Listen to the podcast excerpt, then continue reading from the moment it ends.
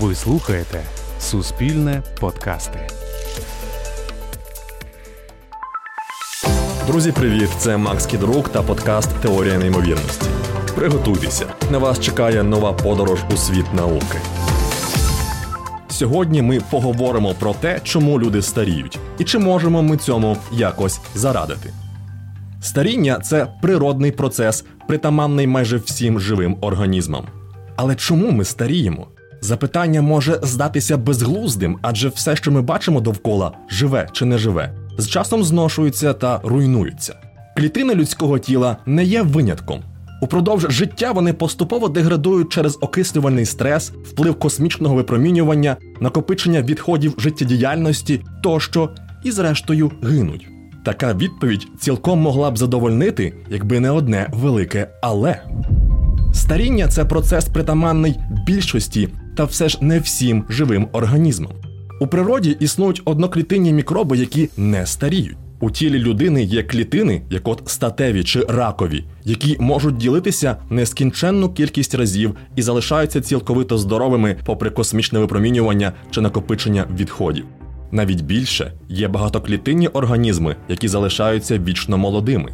Наприклад, медуза з непоказною латинською назвою Турітопсіс дорнії. Її ще іноді називають медузою Бенджаміна Баттона чи просто безсмертною медузою. Вона вміє повертати старіння навспак. Якщо умови середовища стають несприятливими, безсмертна медуза в буквальному сенсі старіє назад, молодшає аж до зародкового поліпа. Сам факт її існування означає, що немає ніякого гену старіння. Тобто процес старіння не є жорстко запрограмованим. І тому запитання, з якого я почав, аж ніяк не безглузде.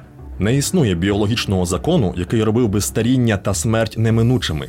Втім, абсолютна більшість організмів усе ж старіє і помирає. Чому? Слід розуміти, що кожного разу, коли ми запитуємо, чому щось так, а не інакше в біології, ми ставимо еволюційне запитання.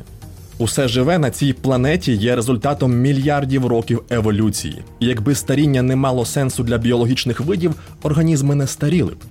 На перший погляд, можливість жити та розмножуватися вічно видається колосальною еволюційною перевагою. Проте це не так. Уявімо дві колонії мікроорганізмів на ранніх етапах еволюції життя. Припустимо, що перша колонія складається з мікробів, які не старіють і можуть розмножуватися як завгодно довго, тоді як мікроби в другій колонії навпаки швидко старіють та помирають. Теоретично, перша колонія може дати набагато більше потомства, проте друга постійно еволюціонує, краще реагуючи на зміни в середовищі.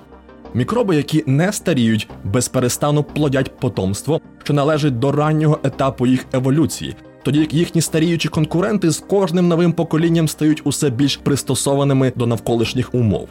За раптової зміни температури вмісту кисню чи кислотно-лужного балансу короткоживучий вид швидше адаптується і з більшою ймовірністю виживе.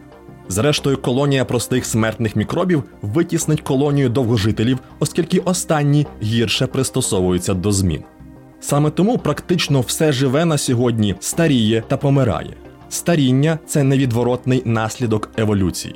Ми успадкували його від найперших примітивних форм життя. З цим розібралися. Але яким чином реалізується старіння на молекулярному рівні? Тобто, що відрізняє клітини, які старіють і помирають, від клітин, які можуть жити вічно? Ось тут починається справді цікаве. Сподіваюся, ви пам'ятаєте зі шкільного курсу біології, що таке хромосоми. Це молекулярні структури в ядрі клітини, які нагадують літеру X, і всередині яких захована ДНК. Так ось, на кінцях хромосом містяться спеціальні ділянки, що називаються теломерами. Теломери нагадують пістончики на краях шнурівки, що захищають цю шнурівку від розтріпування.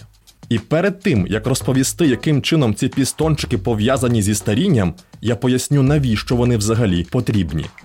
Річ у тім, що хромосома дуже крихка. Який-небудь високоенергетичний протон, що прилетів із космосу, може легко її розірвати.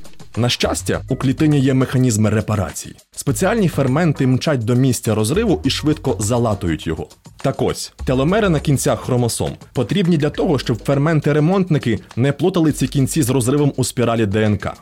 Якби теломер не було, ферменти з'єднували б кінці між собою, перетворюючи хромосому на незрозумілу кільцеву структуру, абсолютно непридатну для копіювання. Тепер до старіння. При кожному поділі клітини вже інший фермент кріпиться за краєчок телемери, а потім рухається вгору вздовж хромосоми, створюючи її копію.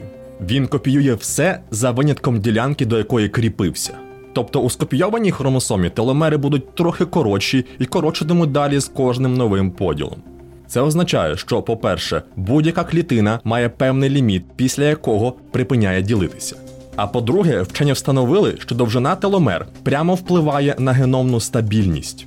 Що коротшими є теломери, то повільніше відбувається експресія генів, у результаті знижується швидкість ремонту ДНК, і у клітині накопичується все більше пошкоджень. Це і є старіння. Клітини діляться, теломери коротшують, оновлення молекул сповільнюється, в ДНК накопичуються помилки, і зрештою клітина гине. Ну і найважливіше, як щодо безсмертної медузи, що дозволяє її клітинам не старішати та ділитися нескінченну кількість разів. У всіх у них є фермент під назвою теломераза, який після кожного копіювання повертається на початок хромосоми і доточує до теломери той шматок, що не був скопійований. Будь-яка клітина з теломеразою існуватиме вічно. І якщо ви зараз подумали про еліксир молодості, то певно так воно і є. Я поки не уявляю, як можна доставити теломеразу до кожної клітини в тілі дорослої людини. Проте й перешкод, які зробили б цей процес принципово неможливим, не бачу. І якщо спосіб доставки знайдеться, він миттю стане ключем до вічного життя. Я взагалі багато міркую про те, як зміниться людство, якщо люди почнуть жити 200, 300 чи пів тисячі років. Що нас чекає, коли безсмертя зруйнує циклічність життя? Перенаселення, застиглі в часі конфлікти? А може, збагнувши, що житимемо сотні років, ми почнемо краще дбати про планету, приділятимемо більше часу навчанню? Можливо, завдяки довшій тривалості життя зникнуть поспіх і стрес, які отруюють наше існування. Хто зна. Втім, це вже тема для окремої великої розмови.